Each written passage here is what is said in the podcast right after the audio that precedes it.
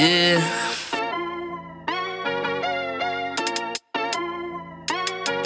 Yeah. Yeah, yeah, what you know about benchmark? Uh-huh. They're speaking the facts that you wanna hear. That rapper jersey, the vision is clear. Diamonds glisten like a chandelier. You know what I'm here for, like Marshawn Lynch. At clutch time, we do not flinch. Real brothers, we do not switch. Hit home runs with the right pitch. Who run the city?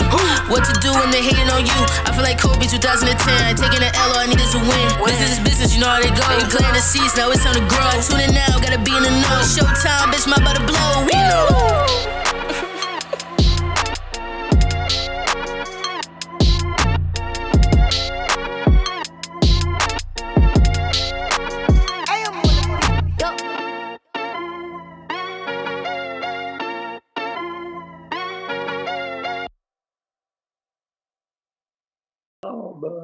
Yeah, welcome back to another episode of the Benchmark ENT. We are back again.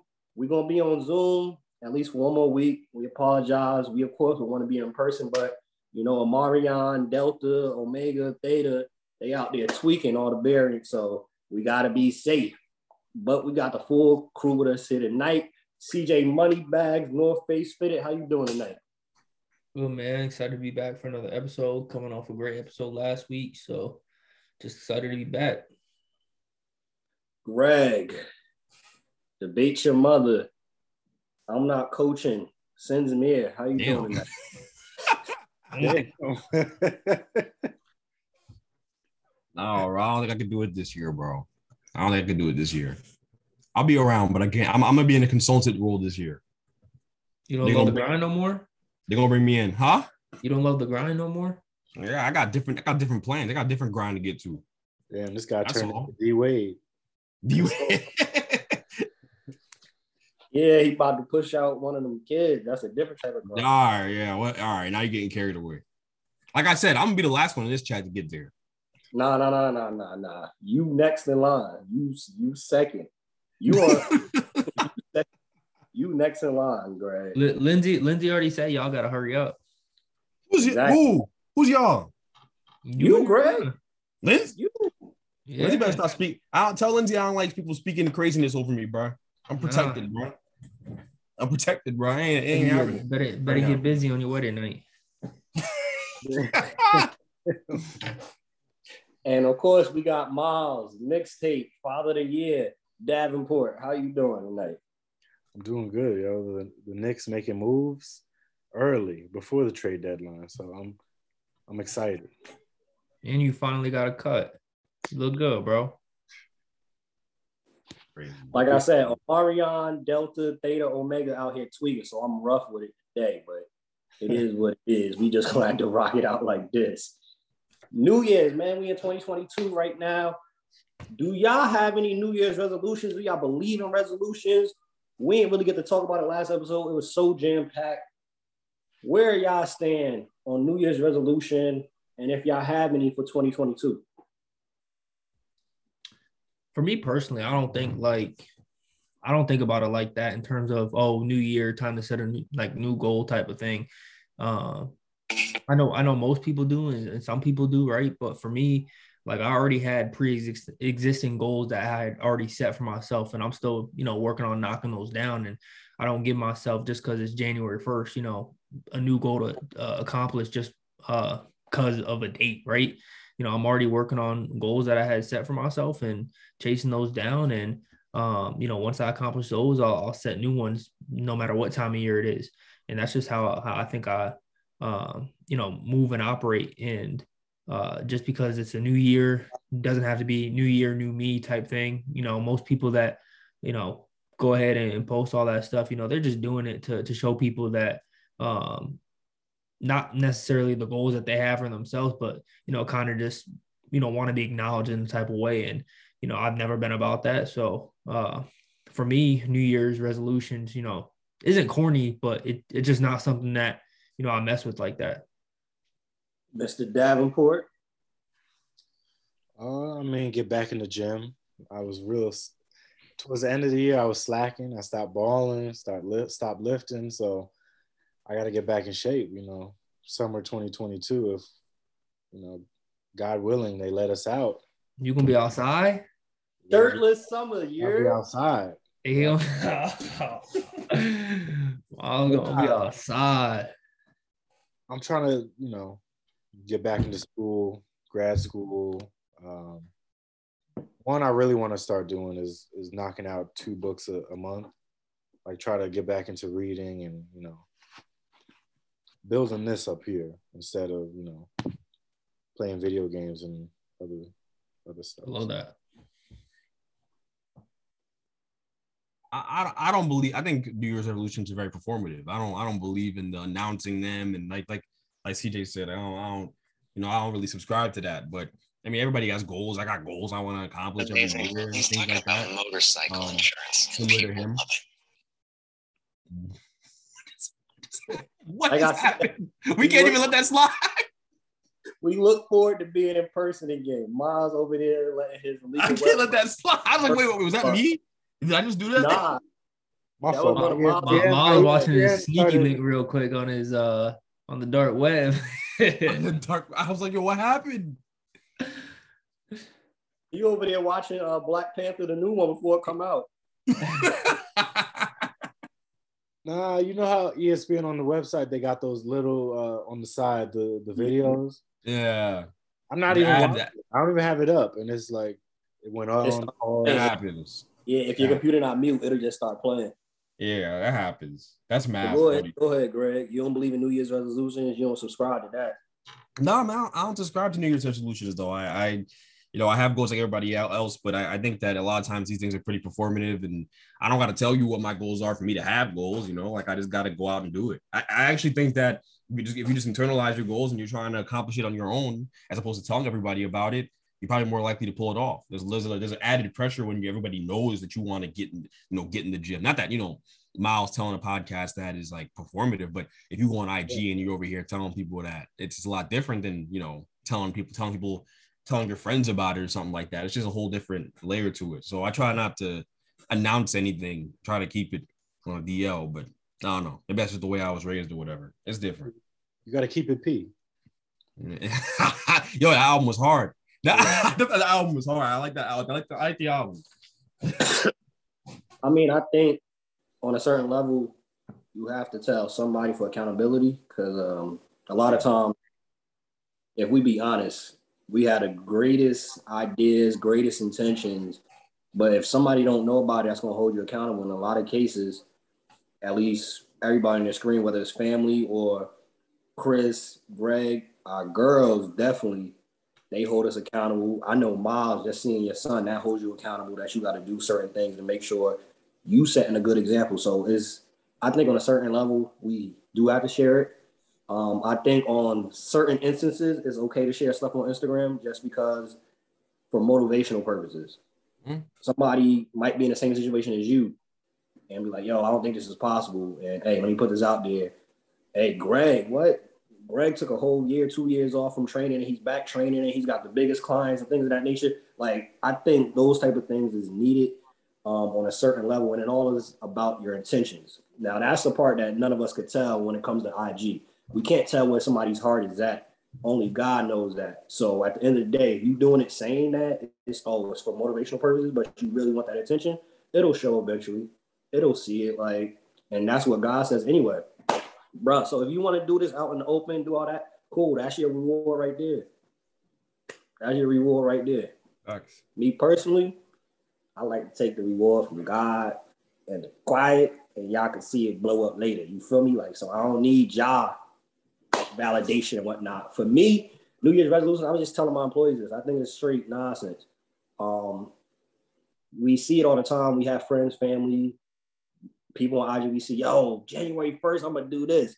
So you know you got high blood pressure, high cholesterol. You gonna wait the January 1st to make these changes? Damn, You why you coming know- from Miles? Hey, I don't got none of that. Chill. no, I'm just playing with y'all. Like you, I think it's the dumbest stuff in the world. Like yo, you know you in debt. You know you need to fix your finances. I'm gonna wait to January first. So the the three months before that, while you still out here getting illegal PPE loans and you out here going on vacation can't afford. Uh, January first, oh man, it's gonna be a new year, new me. Not the same you. It's just gonna be you're gonna change it. You're gonna put on a facade for like two, three months. Real. I think it needs to be basically how you view it. Yo, if you need to change anything in your life, just work on changing. Like everybody said on here, we got goals. You don't have to have a, oh yeah, I gotta wait till this time to actually pursue that goal. Cause at some point, those dreams just go deferred. At some point, you can't be talking about, oh, I'm 45, like, yo, I'm about to go, about to go chase this ball dream. You can try it if you want, but ain't, ain't nobody in the league about to sign you at 45. So there's certain things, you feel me, like you got to do it in a certain time frame. And of course, you set for yourself your goals. I need to knock this out in six to eight months. You tell somebody to hold you accountable to get on you. Oh, yo, you said you wanted to do this in six, eight months, right? I'm telling you, I'm, I'm holding you accountable out of love. You ain't at this pace, you ain't gonna accomplish that goal. So I think that's how I view it on New Year's resolutions. Of course, I got goals this year, things I want to do, things I want to improve, the podcast, et cetera, et cetera. The people that need to know know. Um, and when I'm led by God to share it, I share it with people, and that's how we move. Uh, one of the things that I definitely want to try to do, which is prompting this next conversation. Saw my cousin, shout out to Najee, chef. It's Torch, owns a whole catering restaurant business over in OKC. Shout out to him. He posted in 2022, this year, you should upgrade your vocabulary and stop using the N word. Mm. For me personally, I like to hold myself in a certain light that I think that I have a pretty extensive, you know, vocabulary, but I do use the word. In our community, do we ban that word?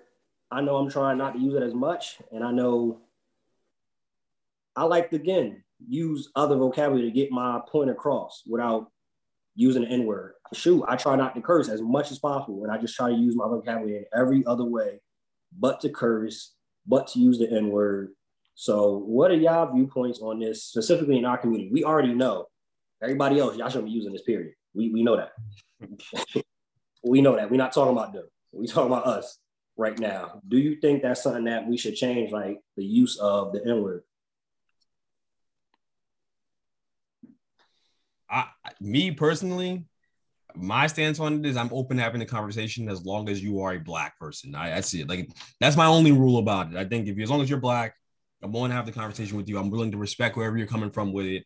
Um, do I subscribe to the idea that you know because you use the N word that you know you don't have an extensive vocabulary, you're kind of you're kind of where you're, you're selling yourself short a little bit? No, I don't. I don't. I don't. I I use the word I use it selectively. I hang, you know, I know a lot. I, I run in different circles, and I, I won't use it during certain times for obvious reasons.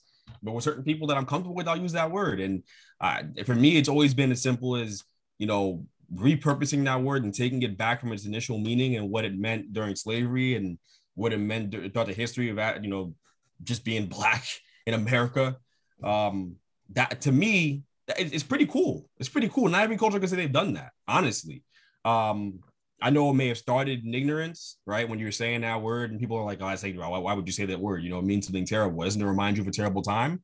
Um, but at the same time, I, I do think that there's something pretty cool about the culture that you can actually say that word and it means something totally different than what it initially meant when it was said to, when it was said. So, and also, it's not even the same exact word. Like that's also it's yeah the same base of the word, but it's it's different, you know. And for obvious reason, I ain't got to get into why but it's different. I don't need people listening to the podcast and over here trying to, you know, compare. But you know, y'all know what I mean. Like it's it's it's two, it's it's it's a different word. So I I, do say it. Um, I I've never thought about not I, I've never thought about not saying unless I'm again around certain people that I don't want to say it around. I, I'm in full control of when I say it and how much I say it, um, and all that stuff. But yeah, I don't I don't view it that way. As long as you're a black person, I'm to have that conversation with you, and I'm willing I'm willing to respect wherever you come from with it though. Like whatever whatever your your ground rules are, it's it's up to every single individual black person to make those rules for themselves. Whatever those ground rules are for you, I respect it. Um, and I and I'll I'll always do my best to respect whoever I'm around. So whatever, however comfortable they are with that word, I'll, I'll make sure that I'm adjusting myself accordingly to fit to make sure that I'm I'm keep making sure they're comfortable. But overall, I mean, I ain't got no, I, I don't really have a problem with it. Like I, I don't, you know, I y'all know I say it. yeah, and I, I, think I think that's the beauty of it. And Greg, you hit the nail on the head. Is you know everybody's situation with that word uh, as a black person is going to have a different experience with it, right? Based on where they grew up and, and based on you know how commonly or uncommonly the word was used in that area.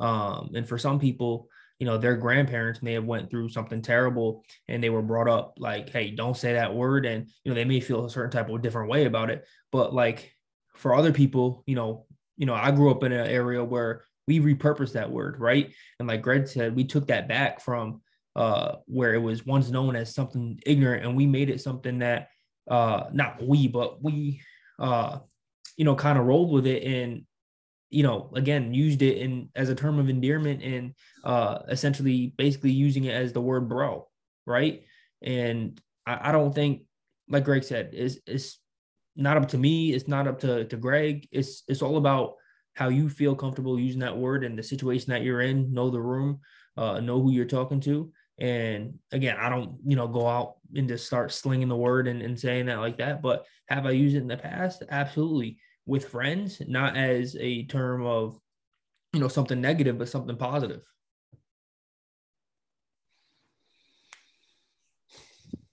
I mean, it's it's tough. Like because I feel like rap has kind of desensitized this word completely. Like if you look at it, like before rap came around, like during the civil rights movement, somebody used that word towards you.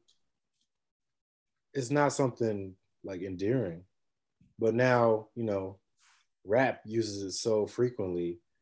Now I hear like white people saying it comfortably, Spanish people saying it comfortably. Like I don't understand it because it was it was a word that was you know used towards us because all of us in this this forum are are African American descent. So for it to now, you know, I get where you guys are coming from, but at the same time, the way you know some people are using it now, that's where I try to use it less because I'm just like, damn, like I, I walk past people on the street, like some white guy who, you know, tries to, you know, appropriate like black culture and got a do-rag on, headphones, rapping like YG or Drake. And I'm just like, am I supposed to be okay with that? Just because, you know, the music says it, that doesn't make it okay for you to be able to say it. So I don't know. It's do you subscribe to the idea that because because that that whole that whole idea when white people say it is well you guys say it so it's not that big of a deal. So do you think that we have to stop saying it for them to stop saying it? Because I've always thought that was that's a BS. conversation to be had. That's that's that's. I've always thought that was BS. That that that in fear. Yeah, that that's a cop out for them to not you know face repercussions for saying it. They're like, oh, you you say it. It's the same mm-hmm. way when when I, I hear people say like Black Lives Matter, but also you guys got to deal with black on black crime too, because that's one of those things that you guys deal with prevalently in the black community. So it's like there, there shouldn't be a, a but in mm-hmm. the conversation. Mm-hmm. Something that you said right there too, right? So it's funny you mentioned the music because I mentioned that having this conversation before the show with my wife, like Nikki, like, yo, this is what we're talking about today. I think it's gonna be a good conversation. And in regards to banning it and stop using it, it can't be done because of music can't be done because of music. And often, as you said, I hear other ethnicities using the word, especially when the music come on, and they feel it's justified, or they feel they down, or they really be asking us like, "Yo, so can I use it?" None of y'all can use it. None of y'all get a pass. I don't care if you're the biggest Drake, YG, Lil Wayne, Nicki Minaj fan. Mm-hmm. None of y'all get a pass. It's supposed to be again something that's for our community, but that's the issue it's for our community. And like Greg said, they use it and try to say, well, y'all use it. That's the thing where it's the, the blurred lines. They want to use it and they use that as justification. But in regards of banning it, it won't be stopped because of music. And that's the thing. I was saying, yo, if we used it less, some people probably would now feel like, oh, all right, they're not using it. We can't use it either. The thing is, we not in this specific topic, as a race, we will never agree completely on what to do with the word. No matter how much we could switch it up, repurpose it, it won't be agreed upon. And you mentioned they people say the Black Lives Matter. What about black and black crime? I just want to debunk that whole conversation. You know, there's white on white crime too, right? Hispanic on Hispanic crime. When you are in the same area with each other, and there's not many other races in that area, what is that then? Hispanic on Hispanic crime. There's nobody else around you. We don't talk about white on white crime, but they have white on white crime. If you're in, for example, let's say North, what is North? Predominantly black. Can you go kill anybody else? Like let's let's really think about that. Dealing with the proximity of where you live, a lot of times that's what happens. The crime that happens is against the other race. If you're the majority race, they of course is going to be like, oh, it's black on black crime. What happens in the areas where there's poor white people? That's white on white crime, but we don't talk about that. Yeah. So I, I just wanted to throw that out there too, because that was a great thing that you mentioned, Miles. There's white on white, black on black, Hispanic on Hispanic. It's all types of crime. It's not just black folk. And don't bring up black matters saying that you support and then bring that topic up. It's No. not that's not true support there. black on black crime is only ever brought up to fit to, to fit a narrative, right? It- you you have an idea in your head of what black people are, right? You want to you want to you want to really touch on the brutality of, of of black people, so you bring that up as if all humans aren't brutal, as if white people aren't brutal, right? I mean, I think slavery is pretty brutal, guys. I, I there's a bunch there's a, there's an ugly history there. We don't got to go into that. The point is, to Miles' point, I've I've, got, I've gotten that argument from black people before. We're just like, yo, well, we gotta handle black on black crime. It's so stupid. It's just drilled into our heads to focus on the brutality of of of, of what happens in our communities as if those things aren't those way for, that that way for a reason, right? As if black they act as if black people are more susceptible to to causing causing crimes and committing crimes, and that's so untrue. And we all know that obviously is stupid, but it's just to fit a narrative. But the idea, I, the, to the main point again about the N word, and because we say it, you know, people feel like they have a pass to say it or that they can say it too. My thing is, even if we never repurpose the word, I, and I, I tell people this all the time, and you can't prove it, but I, I, I just based on the way the history of America has gone, I, you guys could, you guys might agree with me. I don't know. I think that if we never repurpose that word, white people would still say the N word. They'd still say it. I don't. All- nothing would have changed. You know what I I, mean? think all I think all races would have still used it. yeah, people would use that word. This Saying this is the blessing and the curse of hip hop. Now it's just repurposed and it's like it's okay because of that different meaning. And a lot of times other people that use it aren't using it in that meaning of term of endearment. But because of hip hop, they think it's okay. They think that's their past. They think, oh, I'm supporting the culture. And when it come on, that's why I, I keep it a stack with my employees. I'm like, I know y'all say it when I get home. I know y'all do. Either it wouldn't be you that. are making people uncomfortable. like Greg and Greg Chris, I respect it. He was like, yo, around certain certain, you know, groups of people, I won't say it. Nah, I'm going to say it around you. If I choose to say it, I'm going to say it around you because I know you say it at home. You be uncomfortable. I'm not gonna be uncomfortable. You be uncomfortable. I know you say it at home. I know. I know when that song come on. You and my muck. mm, Yeah. What, what'd you say at that part? Come on. it's true. It's true. On. I just don't think that. I just don't think that's the only reason. That's the only reason why they say it. I think there's more to it than just that, and they don't. People don't want to admit Of it. course. You know what I'm saying? what- Like, yeah, like we it's deeper than enough that. time. We wouldn't have enough time to go into that. We just know that hip hop. Yeah, Is it- that conversation, this conversation can take an entire turn. It really could. If we want to talk about that, it's a much deeper conversation than just, oh yeah, well, you know, I say it because of this, or I say it, but uh, during this time, and and you know, white, you know, white people say it too, so I don't want to say it. Yo, you want to, if you want to take it there, we can take it there, but it's an entire podcast, and so I, I, I just don't think it's that simple. I feel like if if we didn't say it, it'd still be getting said. It'd still be getting said. And I don't think hip hop is the sole reason why it's being said as much as it is. Is it, is it a big reason? Absolutely, but I don't think it's the sole reason. I think we'd still Yeah. be dealing with the same, you know. In regards to the word at this point, it's like opening Pandora's box. You can't close Facts. it now.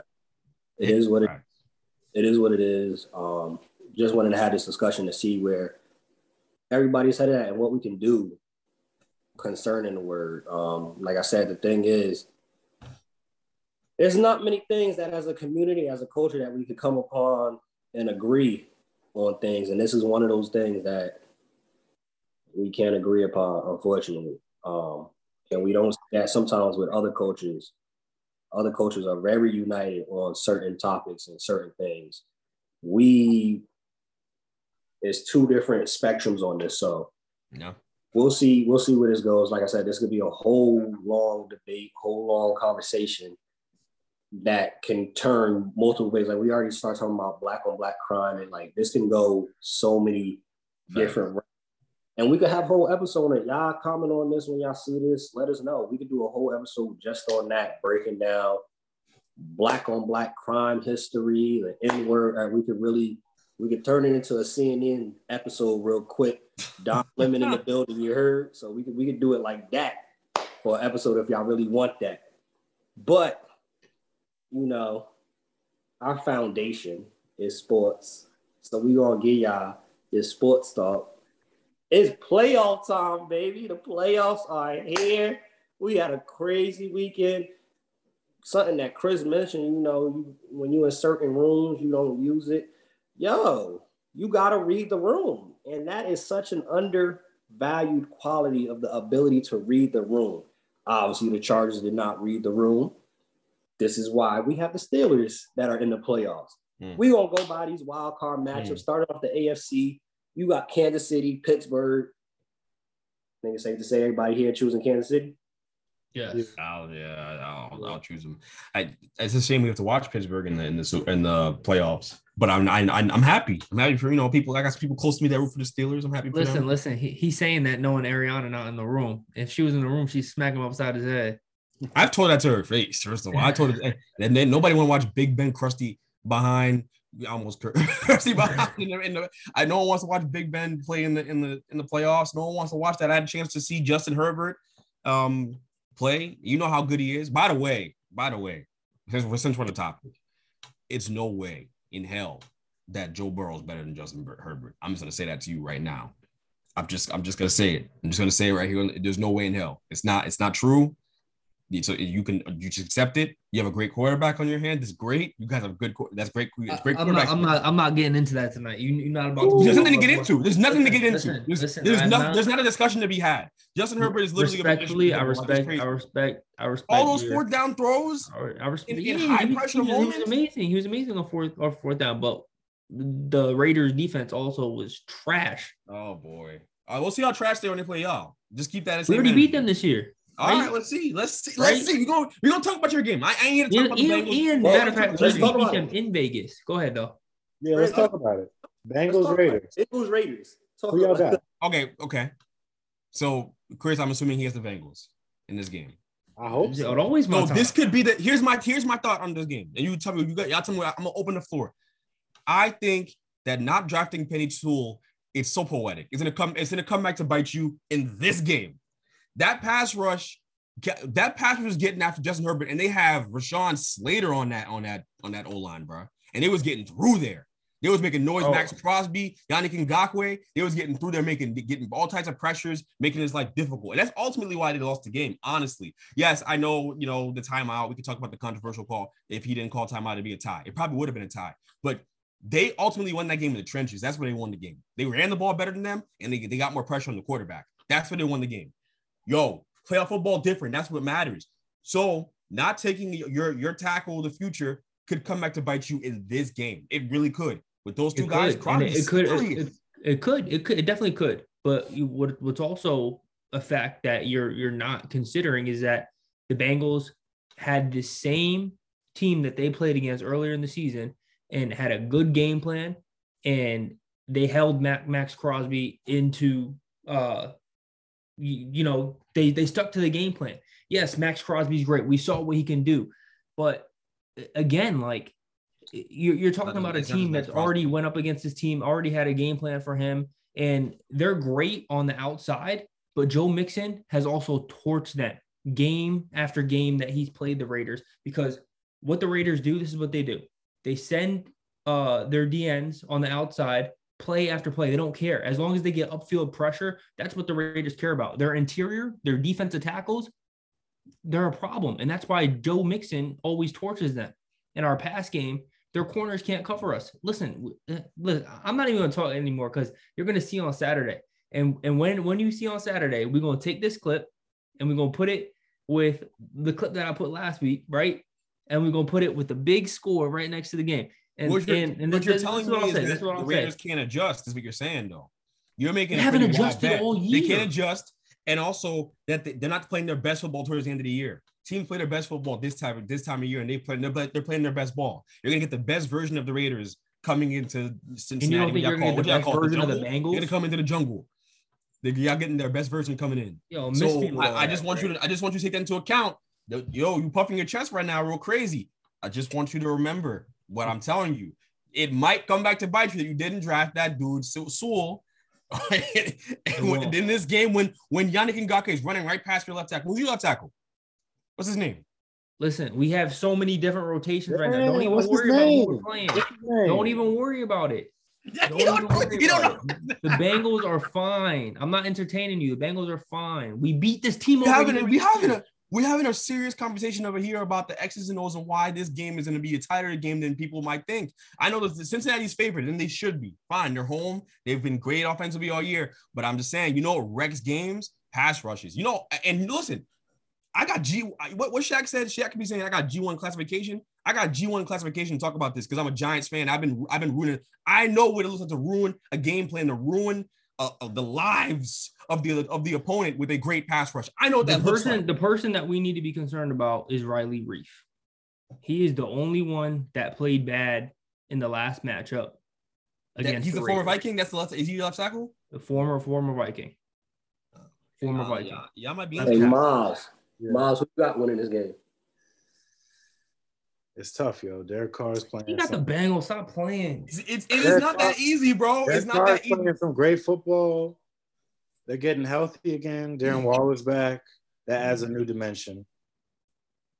It, it doesn't because I Darren mean- Waller played the first matchup. Yeah, but he's rejuvenated.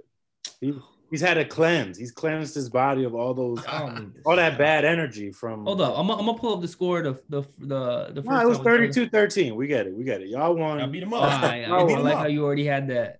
Y'all won. But it's tough to beat a team twice. And this is a playoff. That's what isn't that what Greg said earlier in the year about the Steelers? And I don't want to hear how bad they are. I don't want to hear none of that. That's what Greg said earlier in the year about the Steelers. That's what he said about the Ravens. What did we do? We beat both of them twice. Stop. Are you really gonna count the Ravens? Are you gonna really? Are you really sitting here bragging about beating the Ravens with nobody on the field? First you, of is that what all, you're the- doing, bro? The first matchup when we played the, second Ravens, time, had- you, I, you. The point is beating a team twice. Being a good team twice is very hard. Alabama just figured that out when they lost to Georgia the second time, right? When you play a team twice, a good team don't twice, compare it is very to difficult to beat Don't them. compare. Don't don't don't. it's don't hard. It's that's that's a rule in sports. It's a rule in sports. It is hard to beat, and that's a rule in, in, in matchups and within sports, within in, within the team dynamic. It's hard. If I face someone who's really good defensively, they might get me the next time I come down the floor and, and I go down against them. And that it's the same that- logic. That is It's fair no different. Y'all, y'all beat y'all beat all their third stringers. You over here bragging about beating the Ravens. You kidding me? because we beat them with their first stringers and we blew them out. We didn't just beat them. We, we didn't Oh. scrape out a, a, a 21-17 win. No, we smoked them. 41-17, I believe. Hold on, hold on, hold on. I'm gonna need you.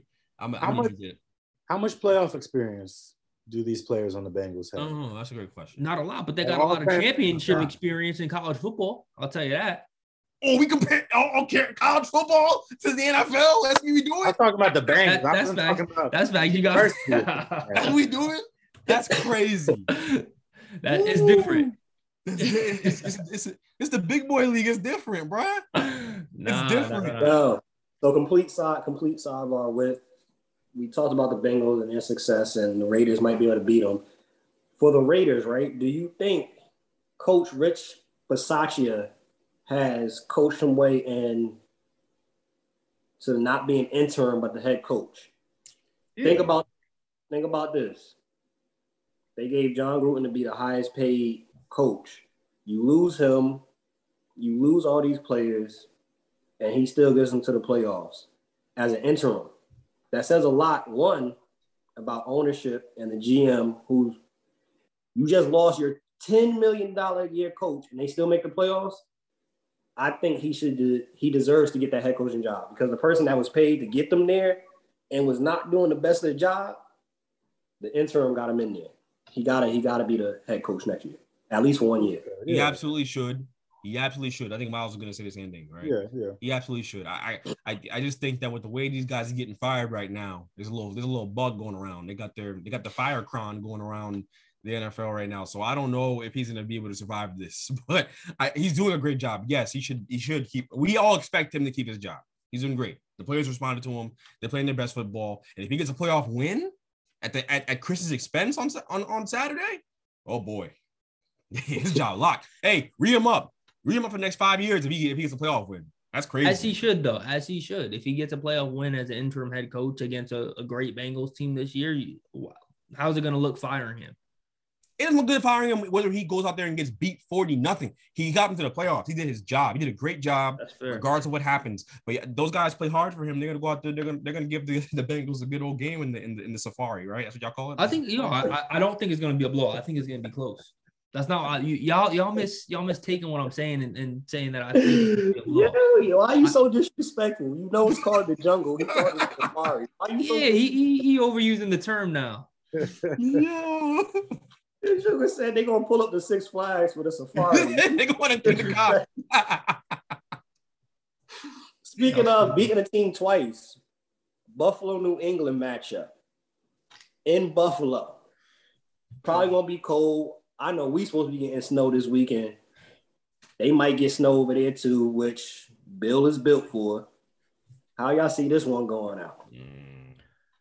It's tough because it's kind of it's tough to go against playoff Bill Belichick. Like he's got a game plan. He he saw firsthand the first game.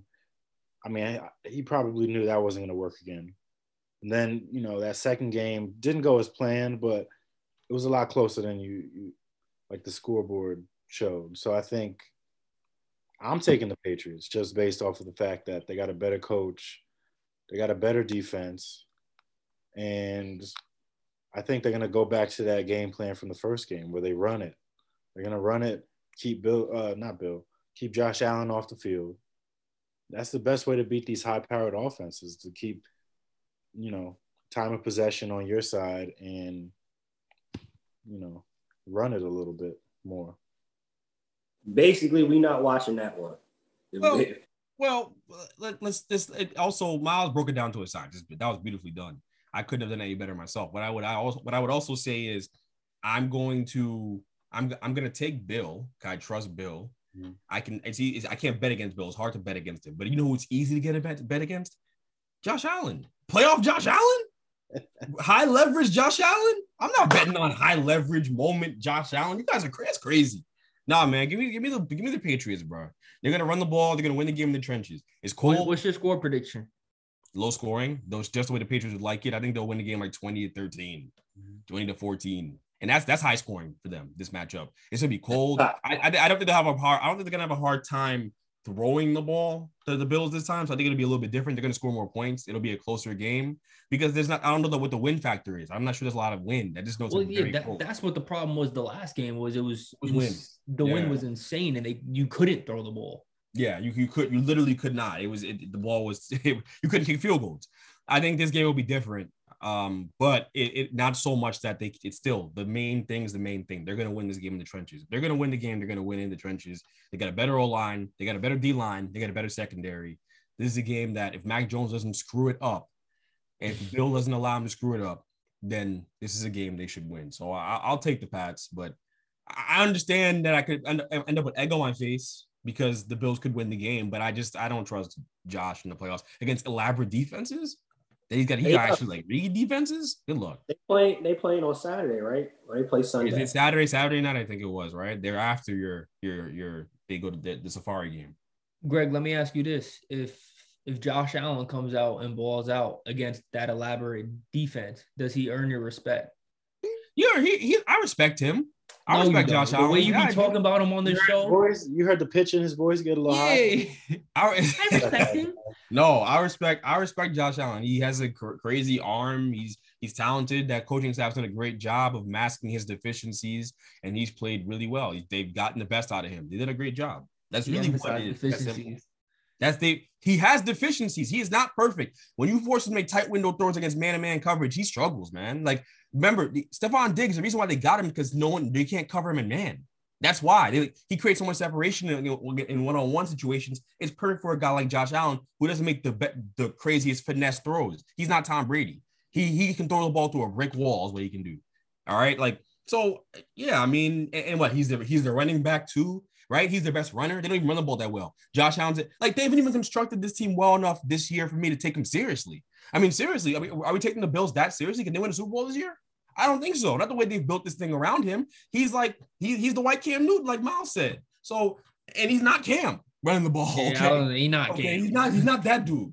So, I, yeah, I, I I have a hard time. I, I, I respect him. If he wins this game, uh, yes, my respect for him will grow. The short answer, short answer to uh to your question. And to if they're playing Saturday, it's supposed to be as of right now 11 degrees. So this seems right up Bill's alley yeah. to figure out. Yeah, I remember when he beat them. He said, "I'm we built for this weather. We always do game plans for the weather. and that was the most animated we seen Bill in a while. Yeah. Bill is built for this 11 degrees. He gonna have uh, just a hoodie on, a short cut hoodie. He gonna put on that jacket and he gonna have a pencil and ready with the game plan. Bro, he was he was game plan after they, they lost. Switch it up. They're gonna switch it up. Halftime, he might come out with a, a, different whole whole different game plan. So I don't think it's, it's it's too tough to bet against Bill. As we just mentioned, playoffs is a whole new season in the AFC. Do y'all want to change our picks of who's going to represent the AFC? I don't remember who I chose. Who did I choose in the AFC? Did I choose the Chiefs? Or the Titans. I think Chiefs, man. I'm taking Chiefs. When, when I, for me, all started this year. But when we started this year, I think we chose. I think we chose the Chiefs. I think I chose the Packers in the NFC. I think that's what I ended up doing. Um, I didn't even. So yeah, I don't think I'll change that. I think the Chiefs are going to get out. The AFC is a wild card. It's weird though. It is weird because it, that division is so much more of a toss up. That that conference is so much more of a toss up than the NFC is. The NFC is insanely talented, but I think when you have to go to Lambeau, it makes things difficult. And I don't think that Tom, terrific Tom, is getting out. So that that, that should be fun. But I, I don't know. The AFC is more of a toss up. I, still, I think they'll take the Chiefs though. I, I don't think they'll Tom about who? The Eagles. Yeah, yeah I, they shouldn't struggle too much with that game, but you don't know, bro. That yeah, that's a weird yeah. game. The Eagles do a good job running the ball, so maybe they got the same type of formula, and they got a more explosive quarterback than the Patriots. But maybe they could take that same type of formula of let's run the ball as much as possible and keep Tom on the bench and see what comes of it. But Tampa Bay, Philly, I'm going with Tampa. I think I got Tampa winning that one. Yeah, I'll take Tampa too. I mean, just conventionally, it makes sense. If Jalen can make a couple big throws, that'll make it interesting because they are going to run the ball well, and their corners suck in Tampa. We know that, and they're banged up offensively. I still think they're going to put points on the board, but the Eagles can give the Eagles can annoy them. It can make it. They can make it in. It'll be. I think it'll be a, a close game going going into the fourth quarter, and you'll have someone like me on the edge of my seat because I, you know, I I live to see Tom Brady fail. I live to see him fail. So I can't. I, I hope that that somehow they pull it out. And you know this is bad. I'm rooting for the Eagles. You know how bad it is. Yeah. but you know how much I don't like Tom and the, Tom. But it, it I I think they'll pull it out. The the Bucs will pull it out. I think the most interesting matchup, probably in this first round wild card of playoffs, is this Rams Cardinals matchup. Mm. Division Rams Cardinals both have Super Bowl aspirations but they start off the playoffs playing against each other. How y'all see this one panning out, especially with y'all boy Stafford looking like he's back in Detroit? He just has to get out of his own way. That, that's what it comes down to in, in this game, and I think Greg has touched on it in past episodes is that you know they need to put him in situations where you know they're not relying on him to make those big throws to, towards the end of the game, um, and you do that by by running the ball throughout the game. You know you got Cam Akers back, um, and then they still have Sony Michel who, has been playing well, uh, but. Listen, as long as he's not turning the ball over and they're he's getting the ball out of his hands, making smart throws, they have they have the roster to, to go ahead and win it all. I mean, as long as they keep Kyler Murray contained, this shouldn't be that you know that hard of a game to pick. We talking, he talking spicy, Miles. You're talking real crazy right now. Why they lost De- DeAndre Hopkins? They've they've been struggling to figure out who to throw it to of late. Well, who do you trust more, Kyler Murray or Matthew Stafford? That's I think that's you want to talk about this game. Let's talk about that. Let's talk about it that way. Because I, I, because honestly, I think these two teams are very good teams. They're both very good teams. Um, I think Rams run the ball better, which ultimately would lead to them winning a, this, a football game like this. They run the ball better, so they can keep Kyler Murray on the sideline. Um, that's where the strength of that football team really is, even though they like to throw the ball more because they're, they're getting sexy on us now because they got Matt Stafford. So they got to use his new toy. But um, if they run the ball, they should be fine, like Christian said. It's true. I just I, I do trust Kyler Murray right now more. If it's a shootout, if this game gets a gets that gets that finesse feel to it, right? It has they have to muck the game up. The Rams have to muck the game up. But if it, if it gets some finesse feel to it, I trust Kyler Murray more throwing drop back and throwing the ball. I tell you that. Yeah, right but but I but I also. I trust the Rams DBs more than oh yeah, you're the, the, the. Cardinals defense, right? I, and I feel like if it goes to a shootout, with Jalen Ramsey, um, someone in that secondary, Weddle, he's coming back, right? Someone in that secondary is going to Okay, make. Weddle been on this couch all year. What are we talking about Weddle for? We been, I don't even I'm understand I'm why you just- post that on the store on the page. Like it was a big deal. Weddle Weddle been at the crib. They you they gonna slow they gonna slowly all year. I incorporate him. He, listen, he, he's not he's not gonna be a star, but look, Von Miller's gonna come up with a big sack. That's what it's gonna come down to. Yeah, I agree. That sound that sounds good in theory, but I just I just feel like yeah, let's say we get into a shootout. The thing is, is Matthew Stafford. He has made some defensive backs look greater than they are because he likes to play sometimes for the other team. So Mm. yes, I take the Rams D backs every single day of the week. But as you already alluded to, Matthew Stafford can't get out of his own way. Matthew Stafford has COVID right in front of his face, and he'll just walk right into it. That's what he's doing, throwing these interceptions. He's literally trying to. I don't know. We might have to check out a you know a thirty for thirty after the season is done. Like, was my man betting on the games? Was he trying to keep the spread low? Because I don't know how they keep getting pick sixes and the pass to Odell that was severely underthrown. And Like, they're I- yeah, they're bad interceptions. It They're not- it ain't like he just missing. They're like they're off target completely. No, hey Greg, I see what he's doing. He's in LA. He trying to be like Russ, man. Turnovers.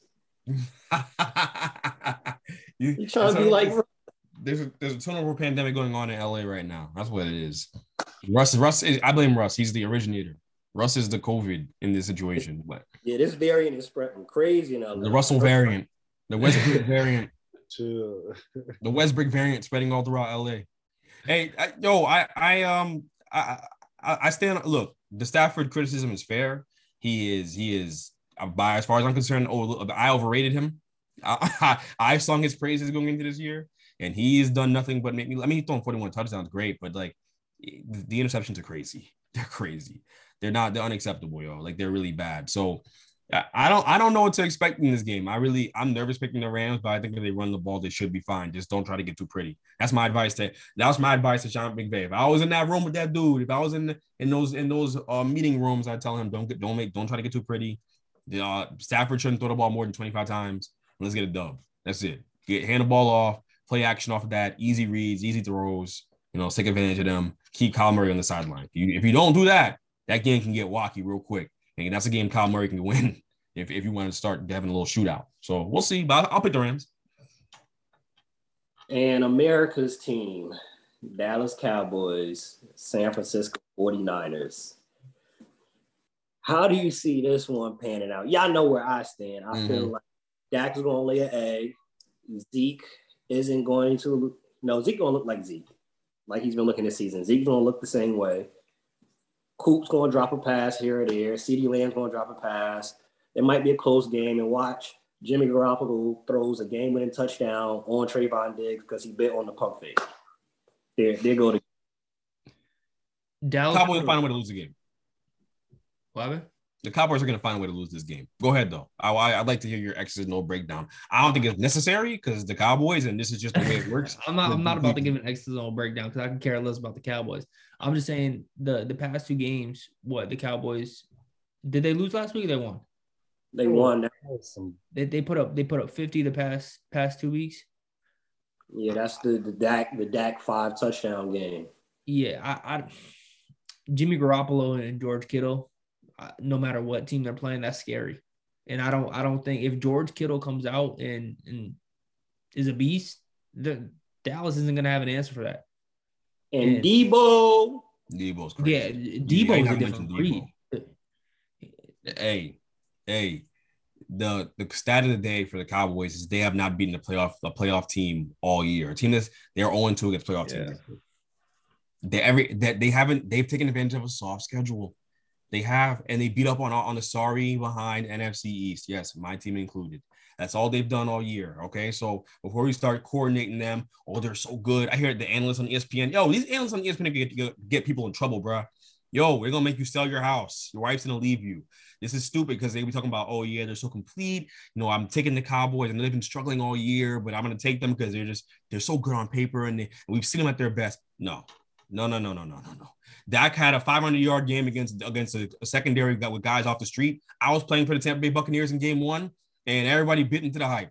And so here we are now. Everyone wants to get on the hype train for the Cowboys. Don't do it. Don't fall for it. The 49ers are a physical team. They're a very good team. They're a dark horse team that could that could that, they could get out the NFC. That's how good that team is for real.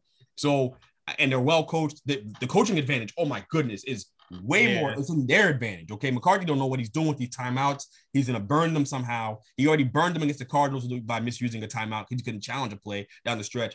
Listen, bro, I'm giving y'all a million tangible reasons. We got a lot of Cowboys fans, and listen, I told you already, they're popcorn chicken good. That's what they are. You know, you hit that first bite popcorn chicken is good. You get to the second one, it's like, I, it's not even that good anymore, bro. These ain't Chick Fil A nuggets. These are popcorn Tyson nuggets. You throw- you throwing the, you throwing the under the, the oven. That's all this is. So don't fall for the hype, bro. We get, listen. I'm off that. The 49ers by two scores. yo, the other thing you mentioned Chick Fil A. Don't drink their lemonade, bro. That, I saw something that came out that said it's like fifty percent tap water, like sugar, and Oh, for real? Oh, that's crazy. I be getting that mix, that iced tea, that, that sweet tea, and lemonade I mix. doing, I was doing it too, but I, I see why they were saying my pleasure. They was giving me tap water. I, my Oh, pleasure. I go with the Sprite. I ain't- you ain't gotta lose my business. We go with the Sprite. You know, maybe the You milkshake. I'm trying to stay off that dairy though. Good, good, good idea. So Green Bay, you know, they the number one seed. I want to ask y'all this. Last time Green Bay had home field advantage, they didn't win. When they were away, that Super Bowl run, where they got the Super Bowl, those were all road games. Do y'all think Green Bay is actually able to get over the hump this year? And we mentioned, oh, everybody going to Lambeau Field. I don't think Lambeau helps them out either. I don't hmm. think it's really a home field for them just off the weather aspect. You throwing rocks around because of how cold it is. well, the Packers always play well in that weather. I mean, Aaron Rodgers has no problem throwing the ball when mm, it's, when it's windy out. No, When they when they was when they was home so far in Aaron Rodgers' tenure, if they're home, they haven't won it. They haven't made it to the championship being having home field. Having home, I see what you're saying. I see what you're saying. I, I- mean, it, I guess it depends. It depends on the matchup. Like I said, if the 49ers roll into town, they're so physical and they run the ball so well, they, they have a chance. But it just depends. I, I think if the Tampa Bay Buccaneers roll into town, you got a chance to beat them this year. And I know they lost last year. I get it. I get it. They lost at home last year to Tampa Bay, which that game pissed me off in so many ways. But I, I do think they'll pull it off this year. I, I'm I'm banking on the greatness of Aaron Rodgers. That's what I'm doing. He's and and don't forget, a lot of teams are dealing with injuries during this time of year, and they're healthy. They're whole. They've got a lot. They got a lot of their pieces are there. Davante is good. He's healthy. Gondez, Scott Scantling, all those dudes are good, right? So I, I, I'll take my chances there. They got Jones in the backfield. They they look good. They look good health from a health perspective. So I'm and gonna take AJ them. Dillon in the backfield as well too, and he's been got playing Dillon too. great Yeah, that guy. He running dudes over. You Yeah, know, he been, he been playing great. yeah, he's, he's like he's like diet Saquon. Although these days he might be the original Saquon. I don't know. I don't know what Saquon that.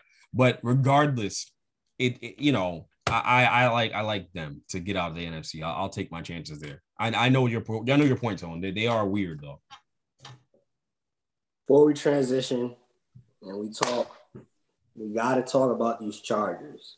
Do y'all think Brandon Staley should be on the hot seat going into next season? This is the this is Brandon Staley's the guy that you play Madden with that goes on fourth down every single time.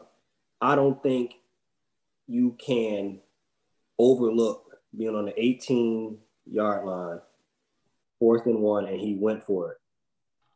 There was only down by three. That was the time he was supposed to punt him. I get it, be aggressive, but this is the guy on Madden that literally goes fourth down, he does not punt. Do you think going into next season he should be on the hot seat?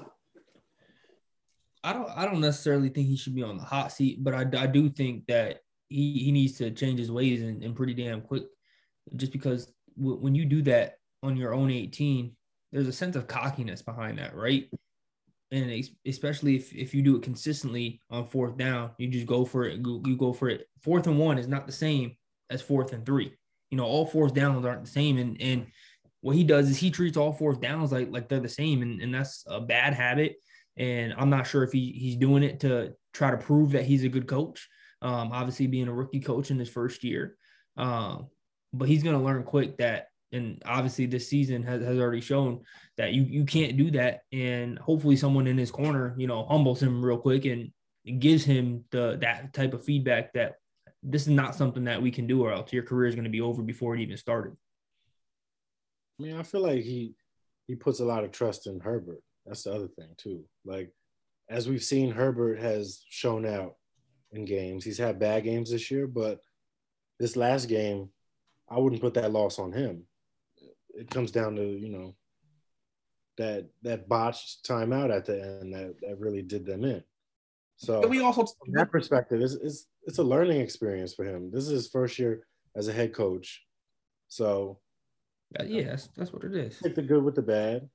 Hey, oh, that, there's something important here though. There's something really important here. You guys, you guys. I think, not, I, know, I think I know where you're going to. Go ahead. So he went for it in in their in, in, in the opponent's territory, there was like it was like a fourth and three or something. Fourth and I don't know what it was. It was fourth and short, fourth and medium. It was, they, could, they could the field goal. They lost by three. They could have hit the field goal. He went for it, and, and so those decisions right there push you on the hot seat. In, in high level situations, those decisions right there that cost you games, that that'll put you on the hot seat. I don't. I think he should keep his job, but I do think that yo, one more year of mistakes like that you're not yo you're not gonna survive. No one survives it. No one survives it bro. Um so yeah it's it's it's he's got a madden way of kind of dealing with this thing. I know he's a cancer survivor. There's something to that. There's something to that. His hit the way he takes chances is something to that. Like there's something there's something to that mentality the way he lives his life. He's fearless right? I mean he's been through everything like you know surviving cancer but um and god bless him but you can't coach football that way you got to you got to be a little conventional. There's a reason why they, people did things the way they did before. Like, you're not gonna outthink Bill Bars, Bill Parcells, and all these old dudes who've been doing this forever. Football's a simple game. He's outthinking himself a little bit too much. So he, he could be on the hot seat. He could be. I would not be surprised at all. By this time next year, we're talking about him getting fired. Yeah, and Miles brought up a good point about him putting a lot of faith in Herbert, and as you should, right? Herbert, yeah. a star, or going to be an elite star in this league at the quarterback position. But on that fourth and one at your own 18, he didn't even throw it. He he handed it off to Austin Ekeler, didn't he? Is that what happened? So so that, like it, it's those type of situations. Like sure, maybe if you you want to utilize Herbert um, and get the ball out of his hands quickly, or have him utilize his legs, uh, that's a different story because maybe Herbert can get that. Herbert's six foot four, six foot five. He can easily jump over the pile and, and reach for the first down. That's we're having a different conversation if that's the play call. But I think on fourth and one in your own 18 for you to hand it off to Austin Ekeler, who's also a good running back, but bad call. Or you could just hate the field goal. you could just kick the field goal. Uh, you could just do that, and and you you might you might have ended with the tie anyways. Like you just don't know how the game goes. You yeah, those kind of things lose you games, man. This ain't Madden. I, I used to hate playing with people who would never punt the ball in obvious punting situations. But yo, be realistic, bro. You're not about to go for it. You're not about to go for this fourth and eighteen in your own territory. Well, fourth, fourth, fourth and twenty four, and they're going for it. yeah, give me a yo. So it, it's it's messy. I I don't know, bro. It's it's it's tough. Like I said, I would not be surprised next year if he is a victim of fire crime you know, when it makes his return. You spoke fire crime, you spoke it up. Which position do you think is the best job opening in the NFL? Texans got rid of their coach after one season. Dolphins got rid of Flores. The Bears, Nagy's gone. Vikings, they got rid of Zimmer and the GM. Broncos, got him out of here. The Jags, we already know Urban Meyer is somewhere counting his bread. And mm. then, of course, Christmas came early, like it's January, December was just here, but the Giants woke up and fired Joe Judge. So, mm. which of these positions is the best job opening in the NFL right now? I, I, I reserve the right to go last on this. I, You want to say the Giants? Is I, will do you the honors. I was. I reserve the right to go last, man. You trying to ruin it? Just go, just go. Give your thoughts. I, I'm not. I'm not. You. I'm. your- My answer might surprise, you, but go ahead. Go ahead. I feel like it's got to be between the Broncos or the Vikings, honestly, because those both. One, the Vikings have pieces already in place, so they can continue with Kirk Cousins. They can look at other options because, I mean, you never know. There's gonna be QBs on the market this this offseason. so you could have a quick turnaround for that team. Mike Zimmer was on the hot seat for the the last three years. It felt like so. It's hard to you know make decisions when you you're kind of coaching with you know a gun to the back of your head. Mhm. So I think you know Dalvin Cook, Justin Jefferson, they still got Thielen. That defense is still you know very good. So I think they can make a quick turnaround, and then maybe even the Broncos. That's a young, up and coming team. They're just missing a quarterback. You put a quarterback on that team, you already got a, a pretty good tight end. You got three good young receivers. The defense is, you know, improving. So I, I don't know. I think those those are the two best best jobs out there. Unless you're, you know, in New York, there's an opening there. Go ahead. CJ Bags. Yeah, you don't him throw throwing Greg shade. go.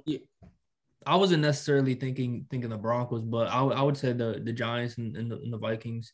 Um, but I also have to say too, you can't you can't sleep on being you know having the opportunity to go out and coach Justin Fields and having the the chance to build around him, right? And, and choose the pieces that that you want to uh, build around him to uh, not only take that that team to the next level. And then we know Justin Fields is the type of quarterback that can certainly do that. This year was supposed to be a year where he learned the system and you know he got a lot of playing time to show what he can do for the future. And we've seen flashes of that but we we were robbed of being able to see his progression throughout the whole season because he didn't play early on when they went and, and played Andy Dalton more. But I think the New York Giants position is probably the most appealing on the market. One because of the market that it's in right? You're in New York. Two the New York Giants have an opportunity to win the NFC East, which has been a really poor division over the past few years. And that's not any slander to Greg or anything like that, but the competition just isn't like it is in the, the rest of the, the NFL. And, you know, the Cowboys with, with their struggles, um, the New York Giants already have the pieces that they need in place in terms of the running back, the quarterback. Um, you know, the quarterback might be up for debate, but you got young wide receivers that, that you can work with and you got a good secondary. Um, really, it's just fixing the offensive line and keeping players healthy. You know, Kadarius Toney showed us what he could do this year. Um, obviously, Saquon Barkley um, looked good at times, but still still had a few injuries and got banged up. Um, and I think the the real question is just the quarterback. But um, with the New York Giants, I think I think that's got to be an appealing position for uh, any coach on the market right now, just due to the fact that you're coming into a team that already has playmakers there and the fact that you have some picks as well that you've acquired from other teams over the years, you can use those picks to continue to get better and run the NFC East for a long time. So before Greg goes, I was very diplomatic of him. Go ahead. Giants and the Dolphins, right? Mm-hmm. The only thing with these two teams that I like to point out, the regime that makes decisions is still there. So I don't think we see much of a change when it's the same people that's been making these bad decisions are still there. Dolphins, their GM has been with the organization since 2000. It's 20, 2022. He's been there for 22 years. Nothing's changing there. They chose the GM, the relationship with the GM and the owner, and the relationship with Tua over Brian Flores, who has won 16 games over the last two seasons, 19 games over the last two seasons.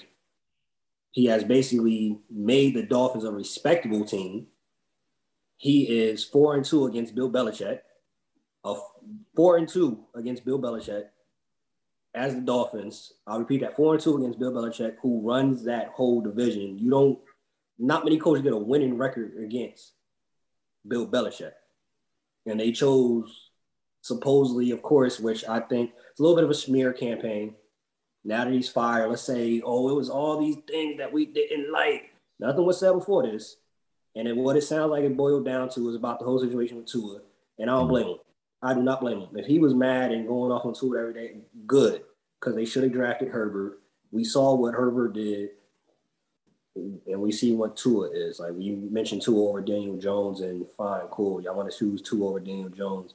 But when we talk when we talk about everywhere else, nah, Tua, that ain't that ain't it. And then the Giants, this family-ran organization, the Maras, for I don't know how long. They still there. And Greg, I don't know if you saw the exit interviews and whatnot with Mara getting up there and telling the media, yo, y'all got one question limit. We not, y'all not saying nothing back after that. There's no real true conversation. All right, let's start. When you say stuff like that, ain't no change coming there. They, I, I feel, they a cocky organization, a cocky family, and I don't think real change is gonna come because they still there, they still running it. I'm getting mm real, I'm getting real Dolan vibes from the Knicks.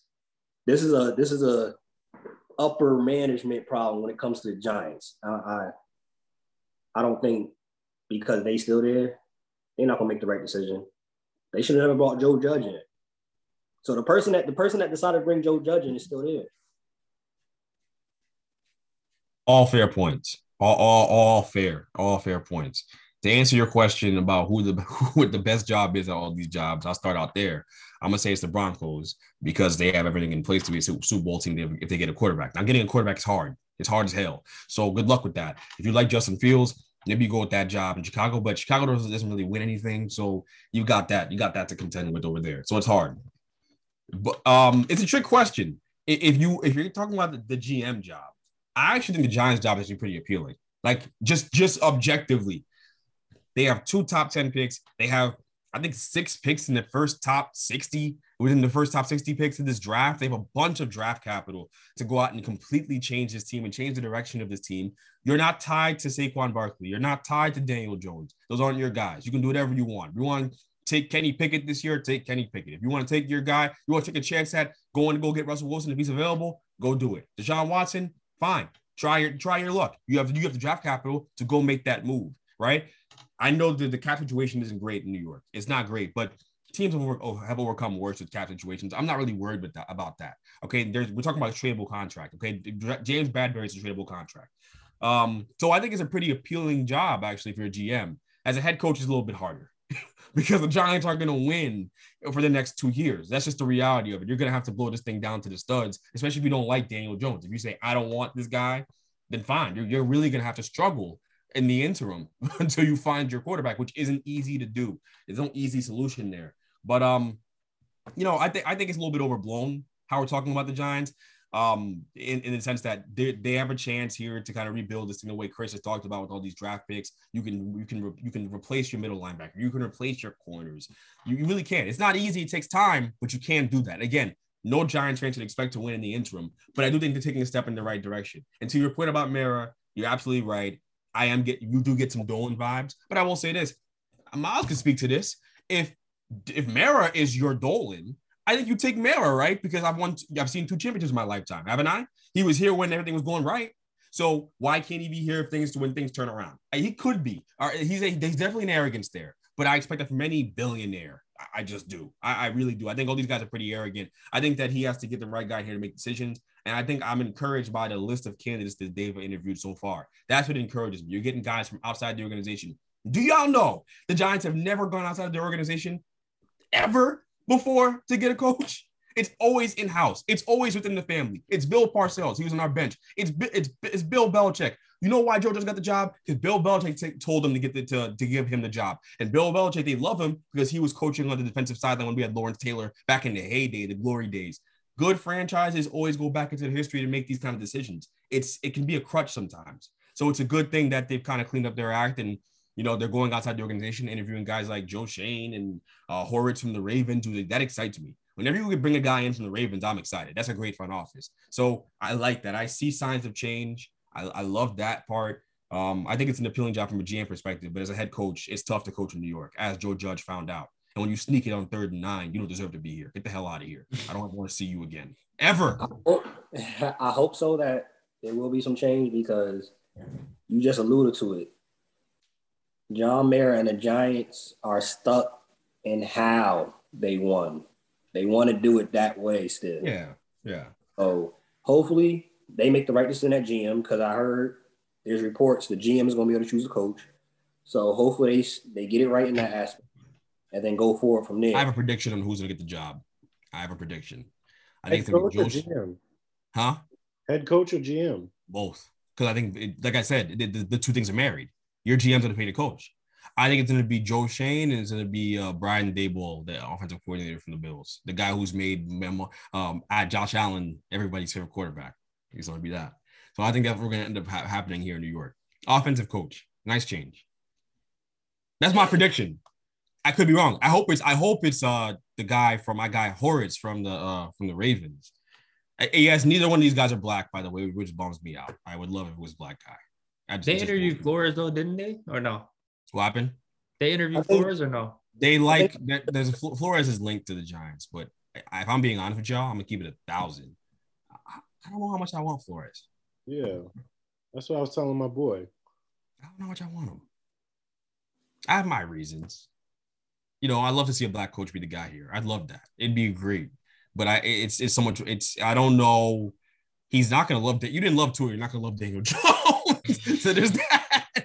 There's that. I don't know how much you're gonna love Daniel Jones, bro. Like I'm serious. You can't be cursing him out. Like you can't be getting tight. So, so I don't I don't Yeah. know. There's there's He is not there. he is not without his flaws, but what he did for the Dolphins in two He years, did a great job. the Dolphins should have kept him. Now anywhere mm-hmm. else, I don't know. And then in the Giants, before we transition to flag on the play, if I'm GM, if I'm head coach, you just mentioned it. We in rebuild. I need a clause in my contract. Do not fire me after two years. You can't I fire need- these guys you. I need that in my contract. But you hire a serious guy. You don't hire a Joe Judge who goes out on TV every day and has an 11 minute rant for no reason. Do y'all remember that Sunday Miles sending that in the chat? Like it was a joke. We were, we thought it was funny. It was a joke how he went in there. This is no clown show organization. Blah blah blah. Yo, Joe, if you don't go kick rocks, and then you're gonna do a QB sneak on on. Eh, yo, the QB Yeah. sneak. I was I was bam I was bamboozled. I was led astray. I was shocked. I was, I was, it, it was, it was crazy. All these thoughts running amok in my head when I saw that. I couldn't believe that if NFL team did that. Yo, they got in big formation and ran a sneak twice. Yo, you wouldn't do that, bruh. I've never seen that before. There are kids, there are children, there are there are stupid kids playing Madden right now who would never do something like that ever to create room for a punt. We suck. We've lost every game. There's no hope, and you're doing that. Damn, bro. He fired. You know he fired himself. I hope people know. People have to know. Joe Judge was not going to get fired. He was going to come back next year. He, they, the Giants didn't want to do this. He forced their hand. There was no choice. Yeah, was simple. this is this is again. This is why I said the two year clause. This is the second coach in a row that y'all fired after two years. Y'all didn't want to do that. Yeah, Y'all- wasn't supposed to happen this way. This is an unforeseen was- circumstance. We couldn't have. No one could told you that Judge was an, was an idiot. I didn't see it coming. Okay, so I think the Giants have a break here. People killing them about, about instability and firing coaches too soon. Give me a break. Okay, you'd fire that guy too. If Zac Taylor went out there and had to do a QB stick in this playoff game, Chris, you blow your brains out. Okay, Yeah. not literally, but, you know what I mean. Uh, you know, like it's just it's Yo, crazy. you speaking facts, and we're going to transition to flag on the play. But this is exactly, this is essentially what the situation was. The Giants got married to Joe Judge. Mhm. Everything was roses. Joe Judge was saying everything right. The interviews it sounded good. It sounded like the Patriot way and the Bill Belichick Mhm. way. And then two years in, just like you see with all these celebrities, oh, I this who you really are. Mhm. I didn't really know you, Dad. Oh, nah, this ain't gonna work. And they got divorced. That, that's that's what it is. This He got a divorce. This That's this is what it is. It was a, a marriage with a terrible foundation. And Giants are on Giants are on eHarmony right now, looking for their next love. Hopefully, it works out. flag on the play. RapCaviar, y'all know this is how we end the shows. RapCaviar put out a poll 2010s Mount Rushmore rappers Drake, Kendrick, J. Cole. They put out for the fourth spot on Mount Rushmore Nicki Minaj, Future, Kanye, Lil Wayne. Nicki Minaj was voted as the fourth person on the Mount Rushmore of 2010's rappers, except for the By Clark. who? What? Hold Hold up, she was Rap voted. Rap what? Caviar is a bunch of like white people sitting in like Spotify's basement. So I that's pretty much what that's who decided this, which which means this is not very valid. But yeah, that's what if you're asking who, that's the who. So, nah, I was asking who would y'all put there. I I wouldn't put Nicki as the fourth on my Mount Rushmore of 2010 rappers. He over Wayne? I'm just trying to think about Wayne's 2010 run. I, I think I think honestly, off the strength of his early of the off the early 10, 2010 run he had, I'd, I'd give He's it a to legend, bro. Yeah, bro. I just don't. You can't. I He's can't a give legend. That over Lil Wayne. Do you have a problem with the order? Otherwise, is the question. Because the four, because them giving it to Nicki's laughable. I mean, we're not taking that seriously. We're just not doing that. And Future doesn't get that spot. I think it's Lil Wayne. What Miles? Who you think? What the fourth? It's for the spot? fourth spot. I mean, Lil Wayne did put out a lot of garbage in in the 2010s. He he did though, and I, I know. I'm saying, but I'm, I'm saying off the strength of like going from, from like 08 to 2012, he still had a little hit, a strong hold in the game. He still was done. He still on some stuff. yeah, but then you you're talking about from 2012 to 2020. You just I know putting- it's a long time. That's a lot of bad But- stuff.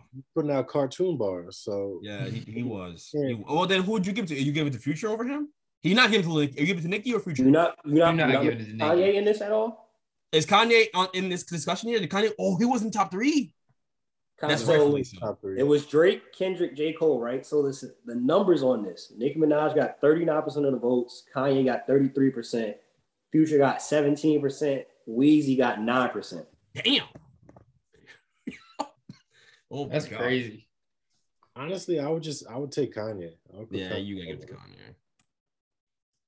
Look at the 2010s. You got Yeezus out there. You got Life of Pablo, Watch the Throne.